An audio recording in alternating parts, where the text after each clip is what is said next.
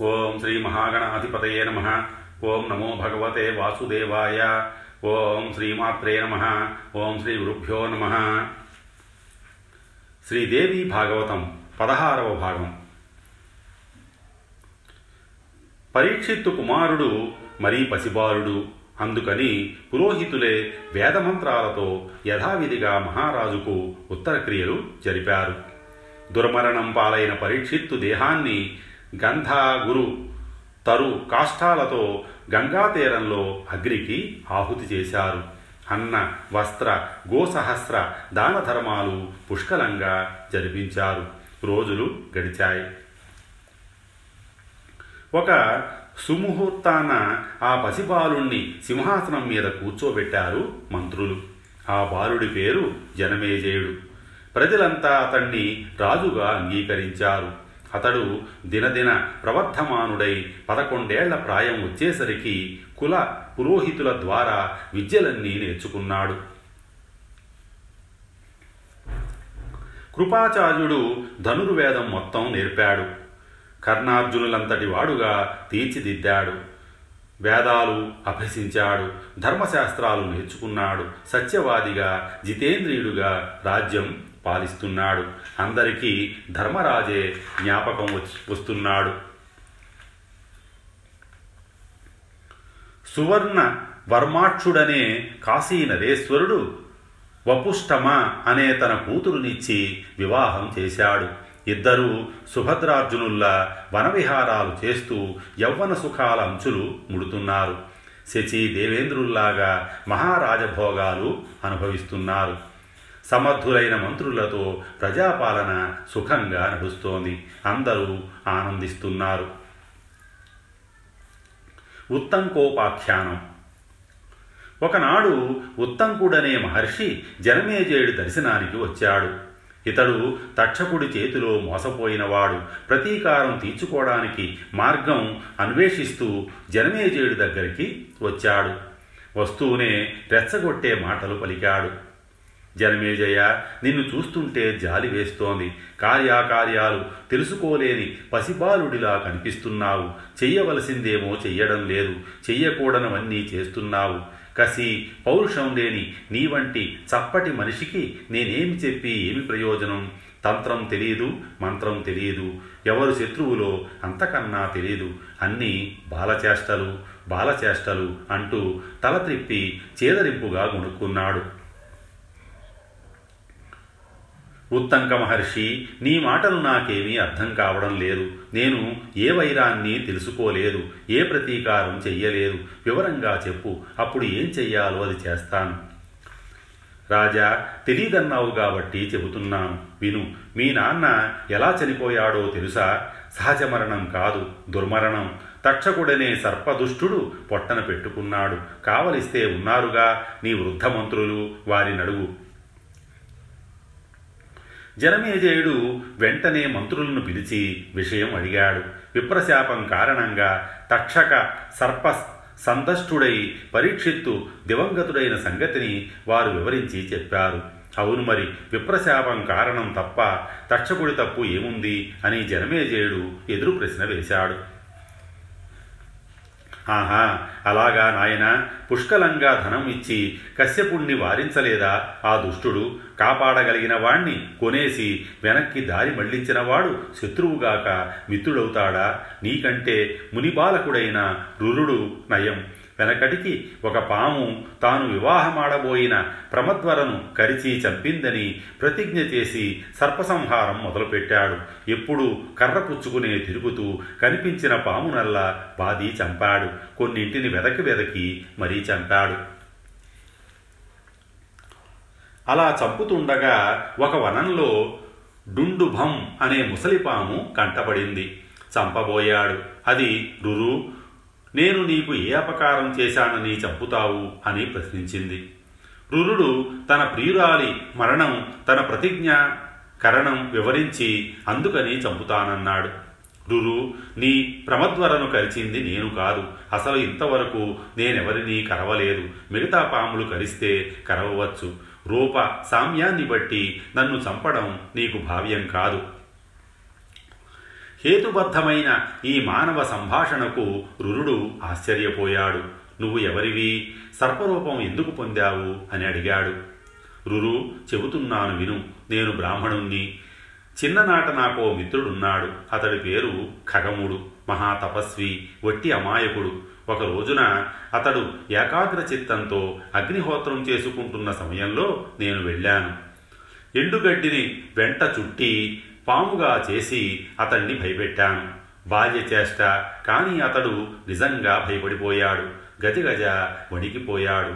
నేను కేరింతలు కొడుతుంటే పట్టరాని కోపంతో శపించాడు. పాము వైపోమన్నాడు గబగబా వెళ్ళి గడ్డితాడు చూపించాను ఇది నిజం పాము కాదని వివరించాను అప్పటికి భయం తీరి ఖగముడు కొంత శాంతించాడు. మందబుద్ధి నన్ను భయపెట్టావు కాబట్టి శపించాను. నువ్వు పామువు కాక తప్పదు. అయితే మళ్ళీ నువ్వే నా భయం తీర్చావు కాబట్టి శాప విమోచనం చెబుతున్నాను విను. ప్రమతి కుమారుడు రురుడు వచ్చి నీకు శాప విముక్తి కలిగిస్తాడు అని నన్ను ఓదార్చి ఖగముడు వెళ్ళిపోయాడు. ఇది నా కథ. నువ్వు రురుడివి నేను విప్రుణ్ణి. ఒక మంచి మాట చెబుతాను ఆలకించు. అర్థం చేసుకో. అహింస ఒక్కటే ఉత్తమోత్తమ ధర్మం. విప్రులకు మరీను. వాళ్ళు విద్యా వివేక సంపన్నులు కనుక సకల జీవరాశి పట్ల దయగా ఉండాలి.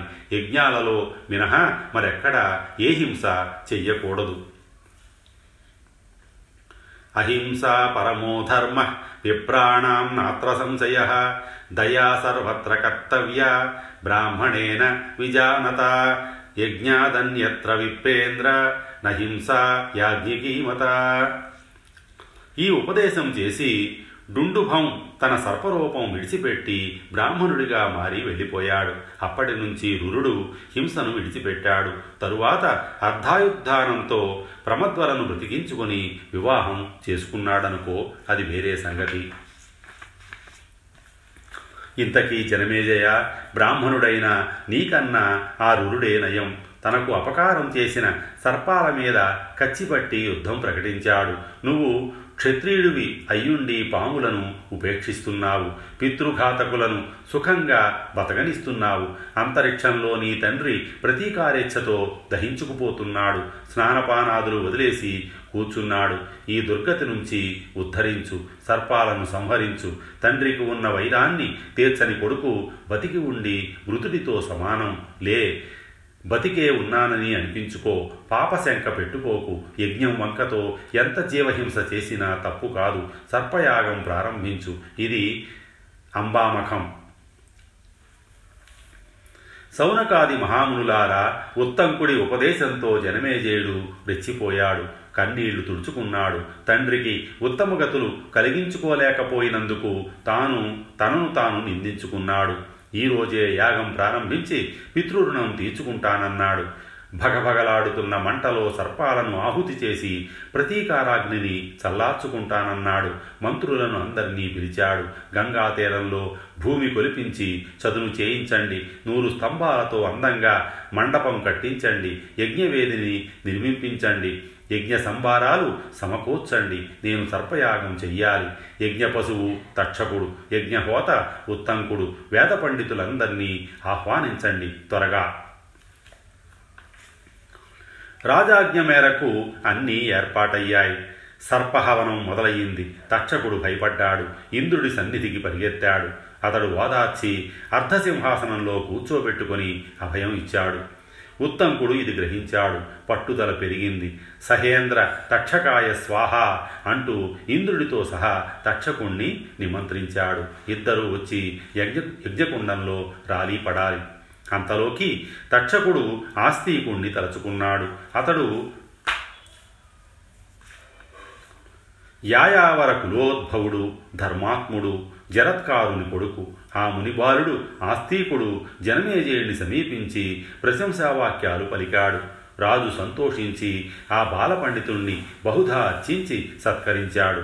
ఏమి కావాలో కోరుకోమన్నాడు. అతడు వెంటనే ఈ యజ్ఞం ఆగిపోవాలి అని కోరుకున్నాడు. మాటకు నిలబడే మహారాజు కనుక యజ్ఞాన్ని ఆపేశాడు.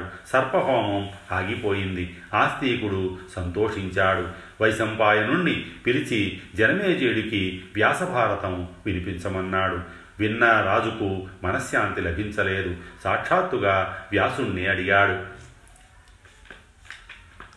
హే భగవాన్ వ్యాస నా మనస్సు దహించుకుపోతోంది. అర్జునుడంతటి వాడికి పౌత్రుడు మా తండ్రి. సంగ్రామంలో మరణిస్తే అది క్షత్రియులకు గౌరవప్రదం. ఇంటిలో మరణించిన కనీసం అది సహజ మరణమైతే అదొక పద్ధతి. ఇదేమిటి? దారుణం. మా తండ్రి గారిది దుర్మరణం. అంతరిక్షంలో దాహాతుడై వేలాడుతున్నాడు. శాంతి ఉపాయం చెప్పు. వెంటనే మా తండ్రి గారు దుర్గతి తప్పి స్వర్గానికి వెళ్ళే ఉపాయం చెప్పు. నాకు మనశ్శాంతిని ప్రసాదించు అని జనమేజయుడు అభ్యర్థించాడు.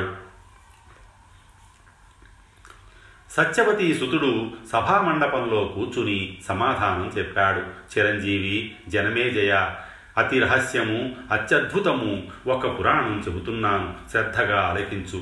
శుభప్రదమైన భాగవతం ఇది. ఇందులో ఎన్నో కథలు ఉపకథలు ఉంటాయి. ఒకప్పుడు నా కుమారుడు సుకుడికి వినిపించాను. ఇప్పుడు నీకు వినిపిస్తున్నాను. ఇది పరమగుహ్యం సుమా. విన్నంత మాత్రం చేతనే చతుర్విధ పురుషార్థాలు సిద్ధిస్తాయి.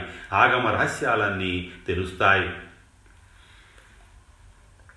ఉపోద్ఘాతం సాగుతుండగానే జనమేజయుడు అడ్డు తగిలాడు. ఈ ఆస్తికుడు ఎవరు? నా సర్పయాగం ఎందుకు ఆపాడు? పాములను కాపాడవలసిన అవసరం అతడికి ఏమిటి? ఇదంతా సవిస్తరంగా చెప్పి అటుపైని పురాణం వివరించు అన్నాడు. అలాగేనన్నాడు వ్యాసుడు. ఆస్తిక వృత్తాంతం. జనమేజయ జరత్కారుడు అని ఒక మునీశ్వరుడు ఉన్నాడు. శాంత స్వభావుడు గృహస్థాశ్రమం స్వీకరించలేదు. అతడు ఒక రోజున ఒకనొక అడవిలో పెద్ద గోతిలో వేలాడుతున్న తన పూర్వీకులను చూశాడు. ఏమిటి ఈ దారుణమని ఆశ్చర్యపోయాడు. అప్పుడు ఆ పితలు అన్నారు కదా నాయనా నువ్వు త్వరగా వివాహం చేసుకో. అప్పటిదాకా మా పని ఇంతే ముక్తి లేదు స్వర్గం లేదు. జరత్కారుడు సమాధానం చెప్పాడు. సనామధేయురాలు నాకు అతి వివసురాలు అయాచితంగా దొరికితే తప్పకుండా వివాహం చేసుకుంటాను అని మాట ఇచ్చి తీర్థయాత్రలకు బయలుదేరాడు. ఇది ఇలా ఉండగా కశ్యప ప్రజాపతి భార్యలు కద్రు వినతలు ఓ సాయంకాలం వేళ సముద్ర తీరంలో విహరిస్తూ అల్లంత దూరాన ఒక దివ్యాశ్వాన్ని చూశారు. దాని రంగు ఏమిటంటే ఏమిటి అనుకున్నారు. శ్వేతాశ్వము అంది వినత. కృష్ణవర్ణము అంది కద్రువ. వాదులాడుకున్నారు పందెం వేసుకున్నారు దాసీత్వం పణంగా పెట్టుకున్నారు. రేపు వచ్చి దగ్గరకు వెళ్ళి చూసి తేల్చుకుందాం అనుకున్నారు. కద్రువ తన పిల్లలకు రహస్యంగా చెప్పింది. పిల్లపాములారా మీరు వెళ్ళి గుర్రానికి చుట్టుకొని నల్లగా కనిపించేట్టు చెయ్యండి అంది.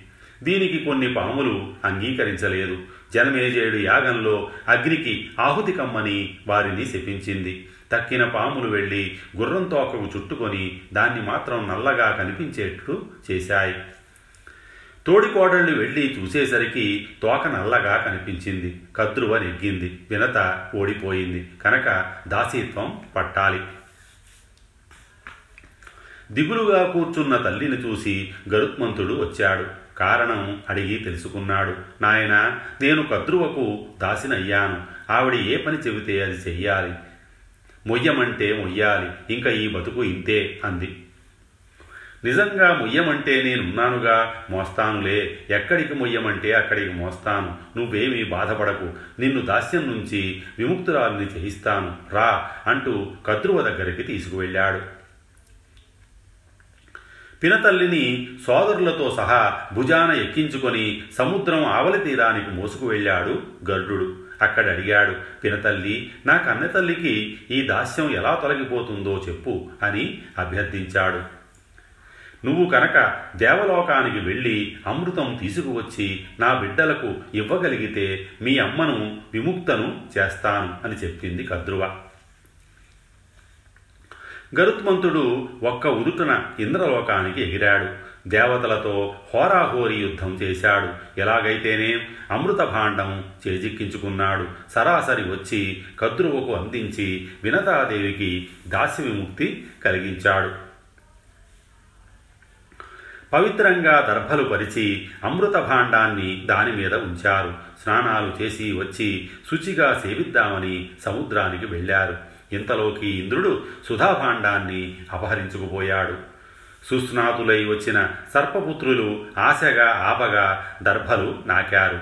నాలుకలు చీరుకుపోయాయి అప్పటి నుంచి సర్పాలు ద్విజిహ్వాలు అయ్యాయి. అగ్నికి ఆహుతి కమ్మని తల్లితో శాపం పొందిన సర్పకుమారులు వాసుకి ప్రముఖులు అందరూ వెళ్ళి బ్రహ్మదేవుణ్ణి శరణు వేడారు. ఆయన ఒక ఉపాయం చెప్పాడు. జరత్కారుడనే ఒక మహాముని ఉన్నాడు. తీర్థయాత్రలు చేస్తున్నాడు. అతడికి వాసుకి సోదరి జరత్కారుని ఇచ్చి వివాహం చెయ్యండి. అతడు సనామధేయురాలినే వివాహం చేసుకుంటాడు.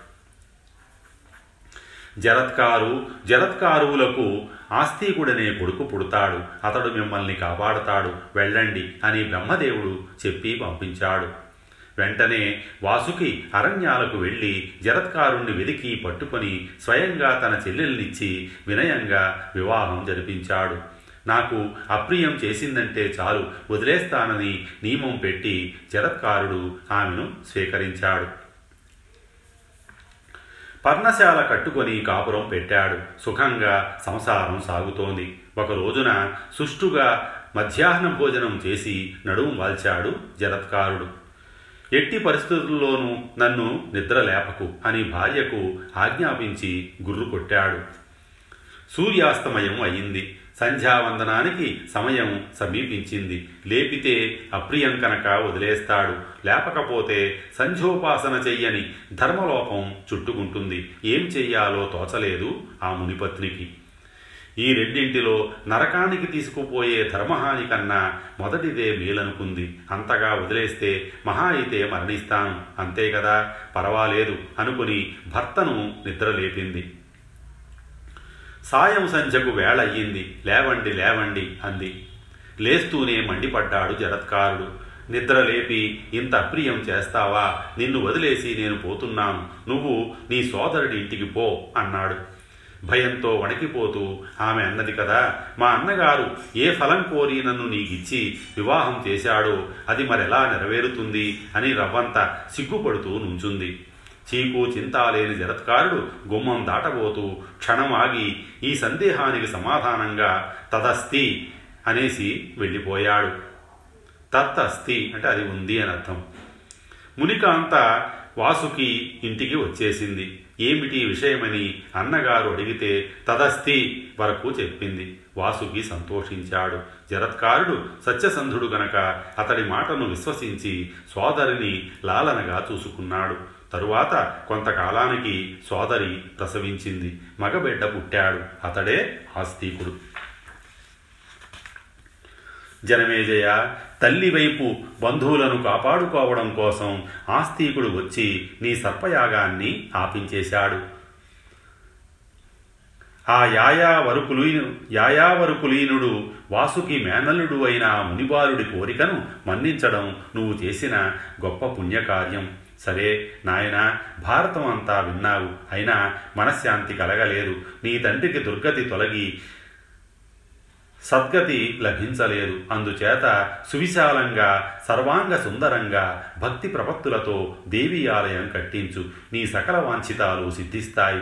భక్తితో కనుక నిత్యం పూజిస్తే ఆ శివాని నీ వంశాన్ని వృద్ధి చేస్తుంది. నీ రాజ్యాన్ని స్థిరపరచి రక్షిస్తుంది. విధి విధానంగా దేవీ యజ్ఞం చేసి శ్రద్ధగా దేవీ భాగవతం విను. నవరసాలతో వినసొంపుగా ఉండే ఆ దివ్య పురాణాన్ని నీకు వినిపిస్తాను. తరిద్దువుగాని ఇంతకన్నా వినదగిన పురాణం మరొకటి లేదు. ఇంతకన్నా ఆరాధించదగిన దేవత లేదు. న శ్రోతవ్యం పరం చాస్మాత్ పురాణ ద్విజ్యతే భువి నారాజ్యం విద్యతే రాజన్ దేవీ పాదాంబుజాధృతే. జనమేజయ ఎవరి హృదయంలో జగజ్జనని ఇష్టపడి ప్రేమతో నివసిస్తుందో నిజంగా వారి జన్మ ధన్యం. దేవిని ఆరాధించకపోవడం కన్నా ఈ ప్రపంచంలో దుఃఖం లేదు. ఆరాధించని వారంతా దుఃఖభాగులే. బ్రహ్మాదులే భక్తితో అర్చించే దేవి పాదపద్మాలను ఆరాధించననే మనిషి ఉంటాడని నేను అనుకోను. శ్రీమద్దేవి భాగవతం శ్రద్ధగా విను. నీకు మనశ్శాంతి లభిస్తుంది. నీ పితృదేవతలు తరించి శాశ్వత పుణ్యలోకాలను పొందుతారు. ద్వితీయ స్కందం సమాప్తం. స్వస్తి. శ్రీ ఉమామహేశ్వర పరబ్రహ్మార్పణమస్తు.